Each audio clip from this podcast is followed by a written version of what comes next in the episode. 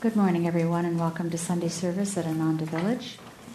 I'd like to welcome all of our guests and visitors, and all those of you who are watching online, especially our guests this week at the Expanding Light who are taking the Ananda Spiritual Counseling Training Program, and those who are taking the How to Be a Channel of Divine Grace and Healing program. We're so glad you could join us, and glad that all the rest of you are here too. Uh, my name is Tyagi Latika, and this is Tyagi Peter, and it's our joy to share Sunday service with you this morning. I'm going to start by reading from Rays of the One Light. These are commentaries on the Bhagavad, Bible and Bhagavad Gita. And this week's topic is What is the best way to pray? Truth is one and eternal. Realize oneness with it in your deathless self within. The following commentary is based on the teachings of Paramhansa Yogananda. Jesus Christ and Sri Krishna both advised praising to God, praying to God as personal, yet both emphasized also that God is above form and that he must be sought ultimately in infinity. As Jesus put it, God is a spirit, and they that worship him must worship him in spirit and in truth. Yet he spoke of God constantly as our Heavenly Father. In what is known as the Lord's Prayer, he proposed a very human prayer to the Heavenly Father, asking fulfillment for all our spiritual needs. the Bhagavad Gita explains that man, living as he does in a human body, finds it difficult to worship infinity as though the ego and body didn't even exist. Far better for human beings, Krishna says, to work with reality as we know it than to affirm a reality of which the human mind is incapable of forming any clear notion. Encouraging the devotee in this direction, he says, O Arjuna, be thou a yogi.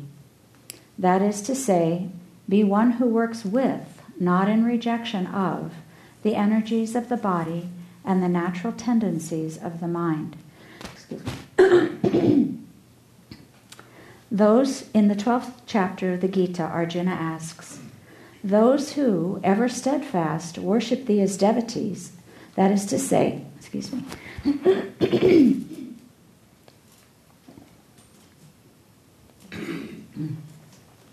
In the 12th chapter of the Gita, Arjuna asks, Those who, ever steadfast, worship thee as devotees, that is to say, in an I and thou relationship, and those who contemplate thee as the immortal, unmanifested spirit, which group is the better versed in yoga? The blessed Lord replied, Those who, fixing their minds on me, adore me, ever united to me through supreme devotion, are in my eyes the perfect knowers of yoga. Those whose strict aim is union with the unmanifested choose a more difficult way arduous for embodied beings is the path of dedication to the Absolute, the path, that is to say, of Jnana Yoga. Thus, through Holy Scripture, God has spoken to mankind. Om,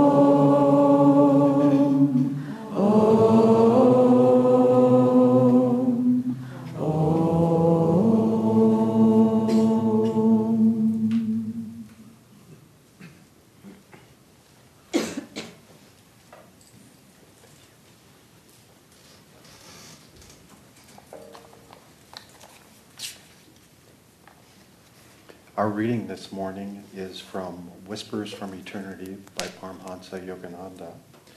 And this prayer demand is With every stroke of my prayer, I move nearer to thee. Father, swimming in the sea of my cravings for thee, I find myself beaten back by the winds of severe trials floating on cresting waves of pleasure and pain, then sinking down into the depths of indifference. I still keep looking for thy shoreless shore. With every stroke of my powerful prayer, I move nearer to thee. Never shall I give up. Thou thyself, I know, dost look for my coming.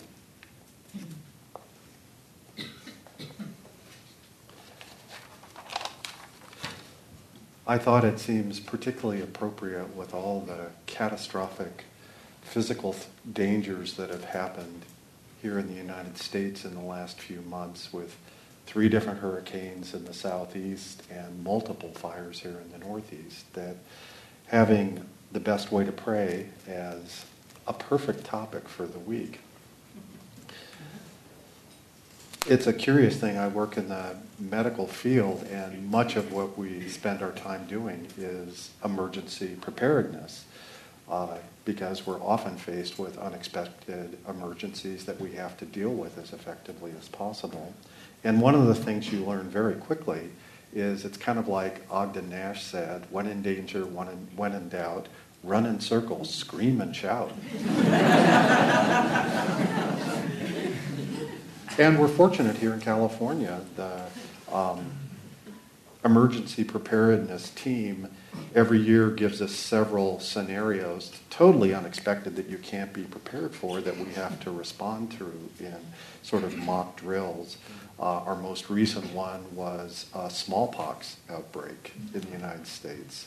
And how would we deal with that? And we have to go through all the process of getting on the phone and calling the right people and saying how we'd respond to different problems. Another time they picked, uh, of all things, uh, a tsunami in Lake Tahoe. Where, as crazy as that sounds, it's actually a possibility because it, they're all volcanoes surround Lake Tahoe. One of them could slump off into the lake and a giant wave could go crashing in and create a catastrophe in part of Lake Tahoe.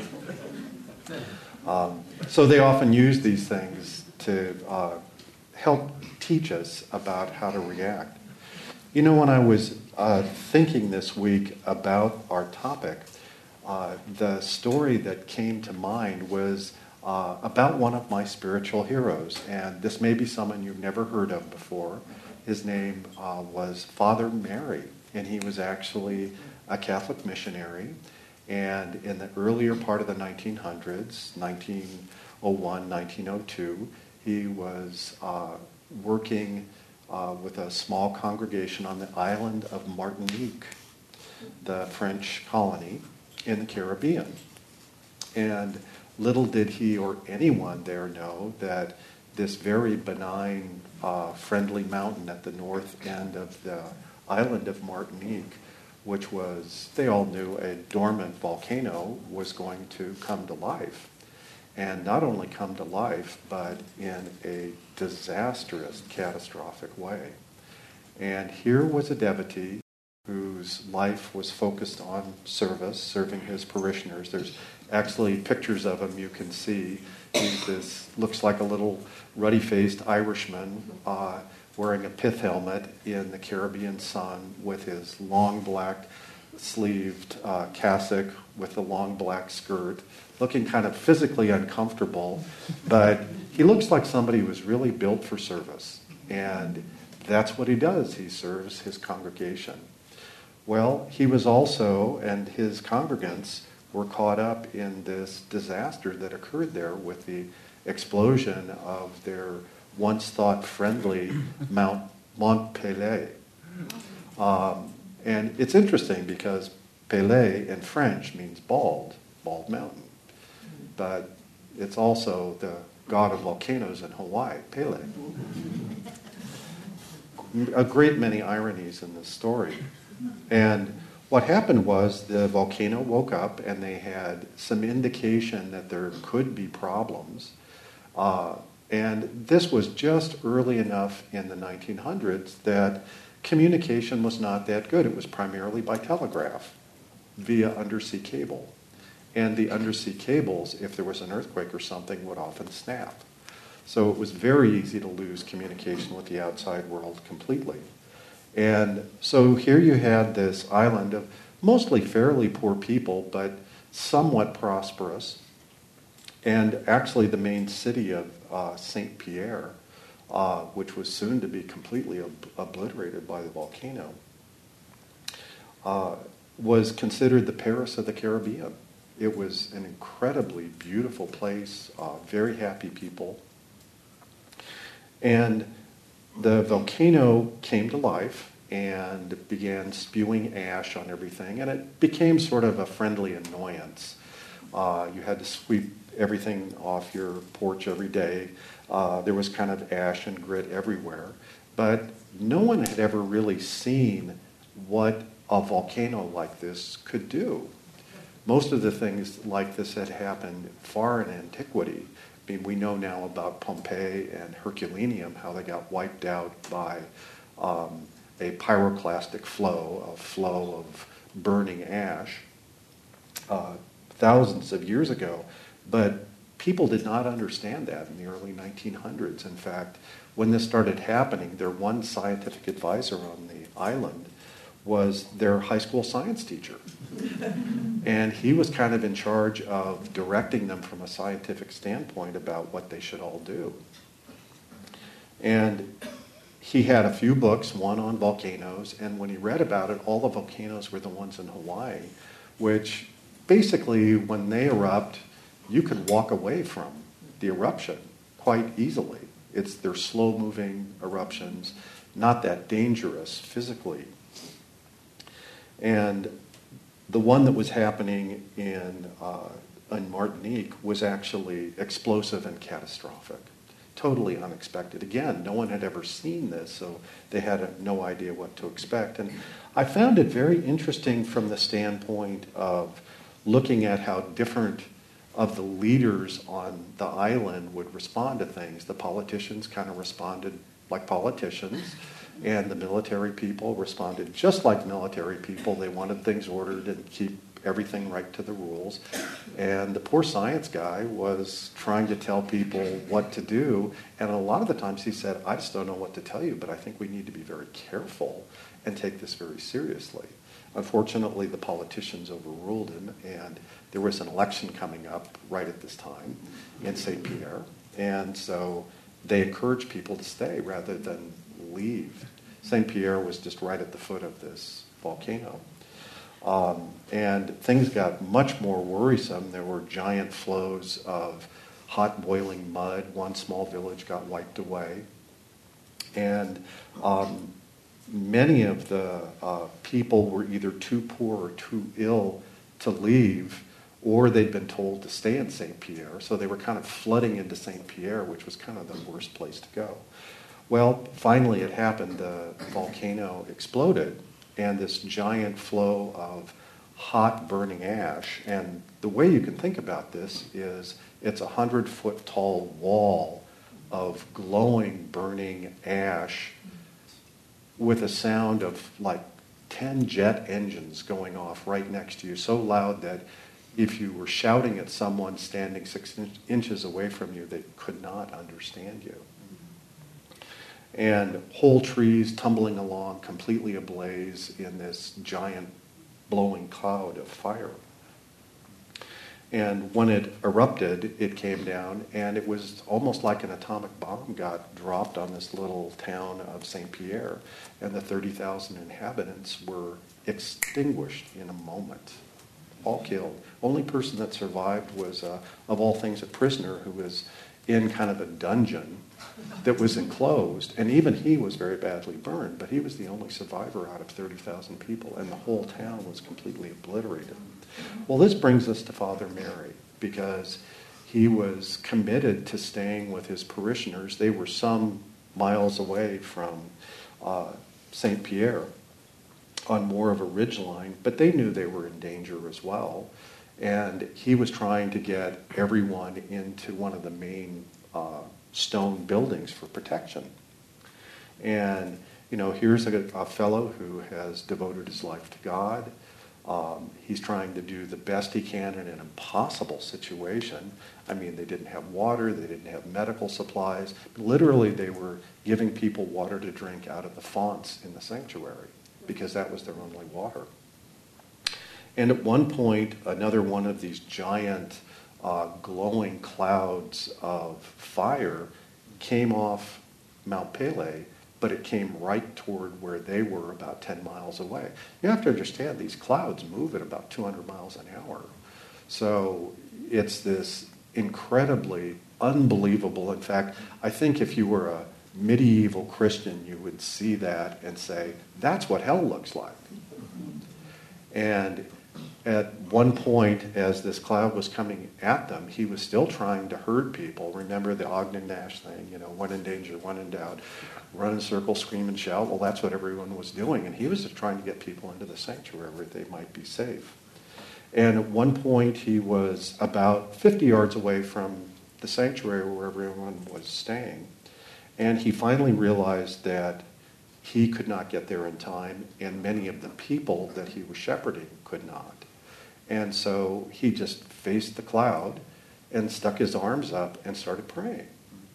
And at that minute, the cloud sort of abated, stopped, and everything fell out of this cloud onto the ground. And he went back to helping people.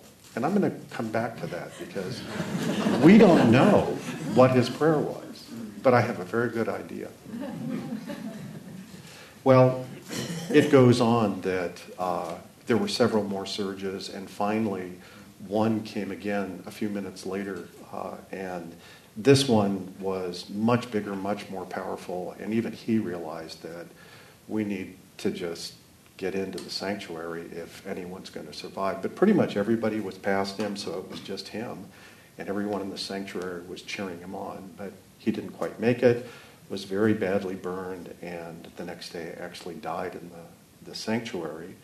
Uh, and right after, as he was about to pass, uh, one of the sisters was talking to him, and the last things he said was, "Did our parishioners make it?" And she said, "Yes, many of them inside are inside the sanctuary.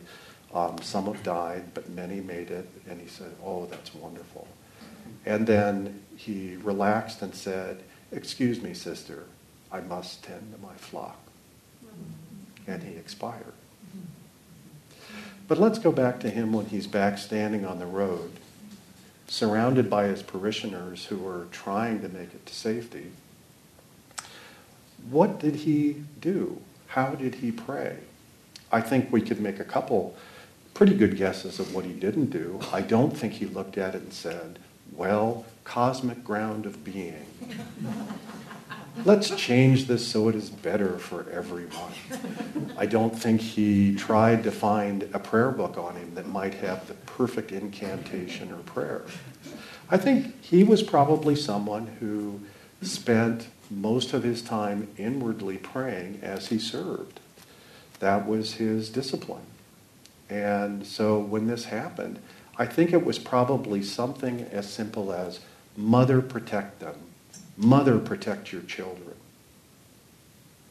And in doing that, brought great power and force to this and bought some time for some of his parishioners, um, a few more minutes for himself.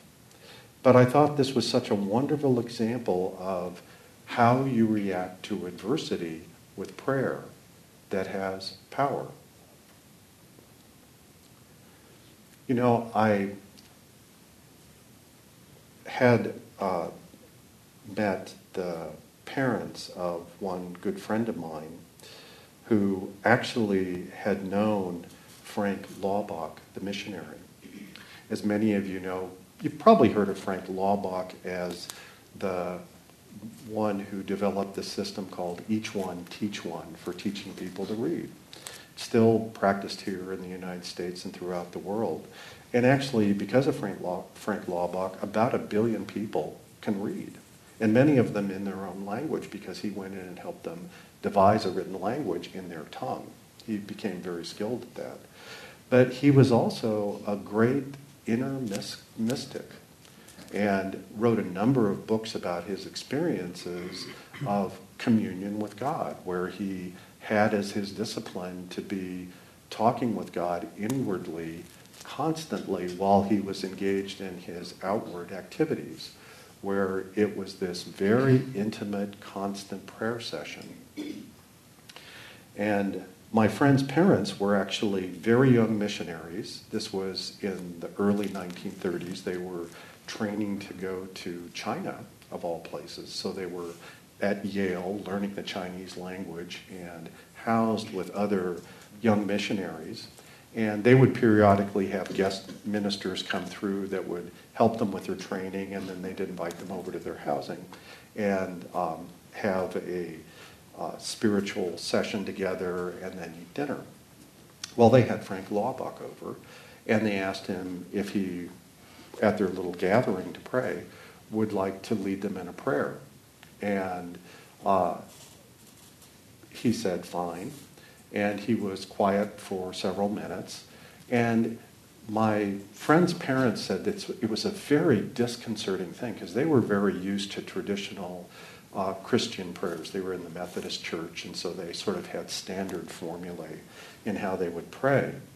And they said it was more like uh, you picked up the telephone and there was a conversation in process, and you started listening to it. And it was like he just, in the middle of a sentence, started talking out loud about his inner conversation with God. And he talked for several minutes, and then at one point, he just got quiet. He didn't say amen, he didn't say all the standard phraseology. And they were all very moved by this because it was so unusual, and they could feel the depth of his devotion, that it was just transparent for that. And they could see that this is someone who had a constant, loving conversation with God. This was nothing unusual. This was nothing intellectual. This was his reality, that God was his own, very near and dear, and always immediate, always present. I know when I was uh, first on the path, this is way back in uh, uh, late 1970s. This probably would have been like 1978.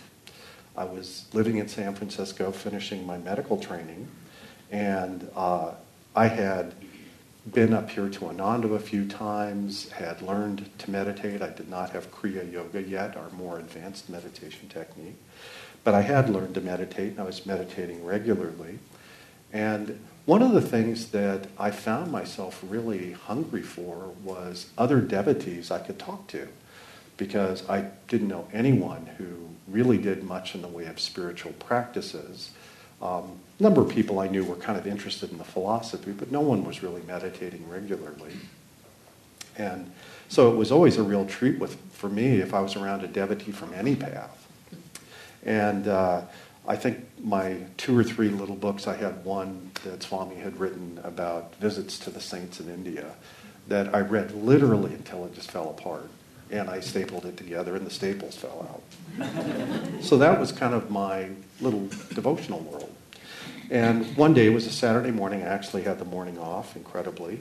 Uh, I was sitting uh, reading the paper and drinking some coffee. And uh, fellow came to the door and knocked on it, and he was with one of the local Christian groups who would go out and knock on people's doors. And I won't even say which one it was, it doesn't really matter. Um, but he was there to tell me about his faith and his spiritual practices. And uh, I was so delighted to see anybody who was another devotee. and it was kind of cold out. He looked kind of physically miserable. He hadn't dressed for the San Francisco weather and uh, didn't look real comfortable. I said, Why don't you come in? I'll give you a cup of coffee and we'll chat. So he came in. It was actually very nice because he was just telling me about himself and his, his life with God and his life with Christ. And uh, very simple but very meaningful devotion. Very much appreciated by me.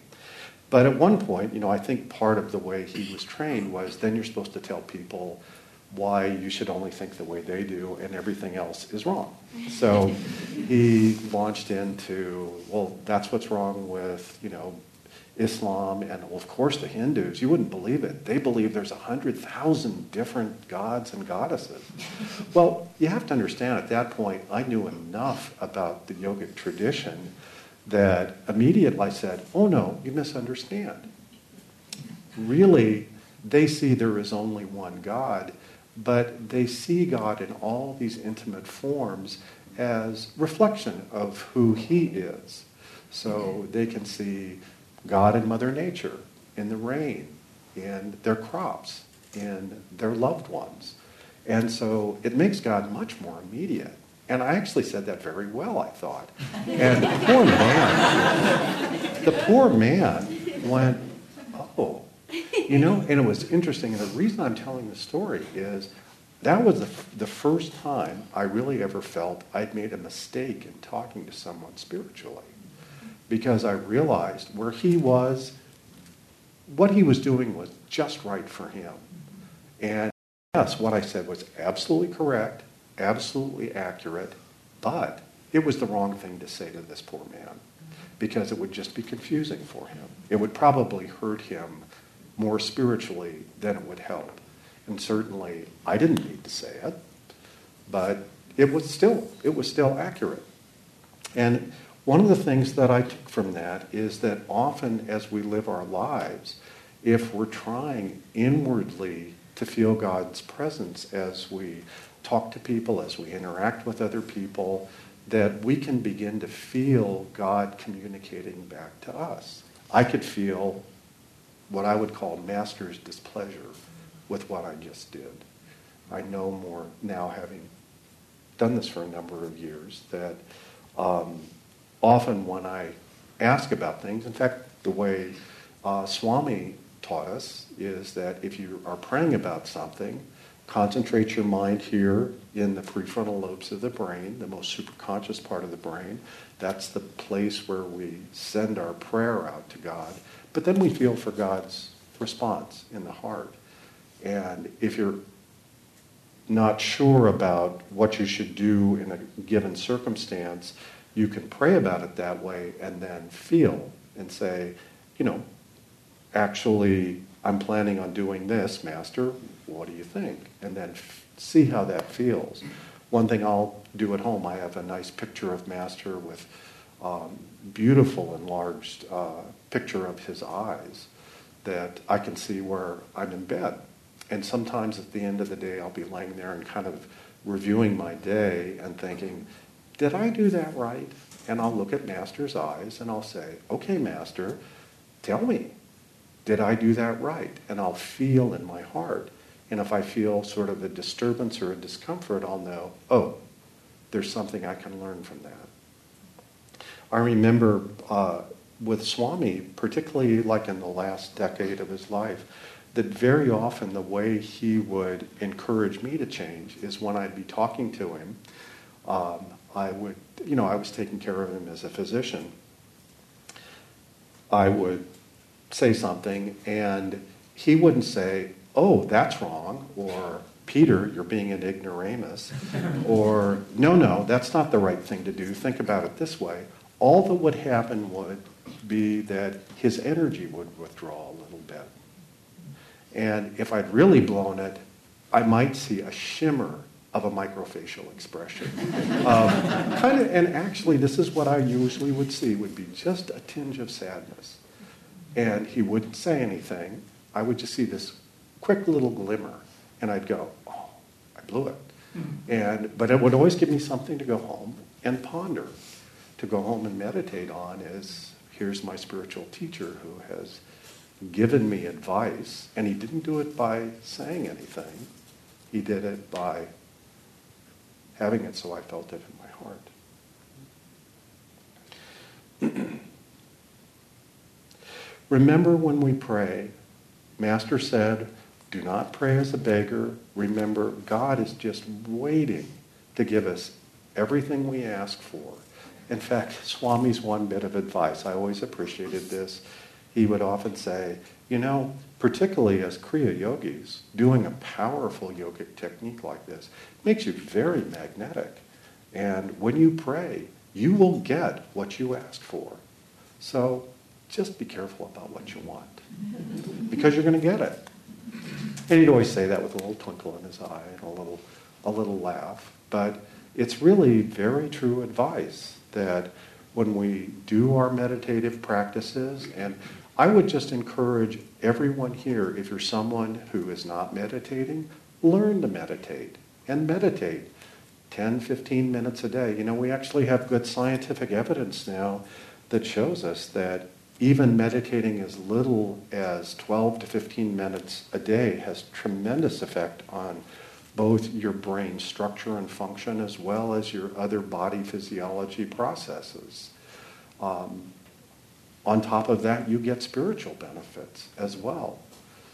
If you're someone who is now meditating, but you're not doing Kriya Yoga, learn Kriya Yoga. It is the thing that helps you become the most powerful communicator with God and God's love and energy. It will actually help remove all the obstructions. And really, the problem in our relationship with God is not that God isn't trying to communicate with us, is that we have impediments in the way. And so when we do a powerful technique like Kriya, it just begins to open these windows of communication so we can feel what God is trying to tell us, that we can hear God's whisperings in our mind and our soul and know the right things to do with our lives and change in the ways that's most helpful. So I would just like to close with that is remember if you're meditating regularly, make sure you remember that the reason we're meditating is for attunement. Swami often told us that during Master's life, this is what he talked this talked to with the serious disciples that they needed to work on attunement, attunement with him as the guru, and attunement with God. That this was the way they would make the most rapid spiritual progress. So when you're at the end of meditation, make sure you spend your time praying. And what should you pray for? Well, Swami said the most important things to pray for are your attunement and your realization.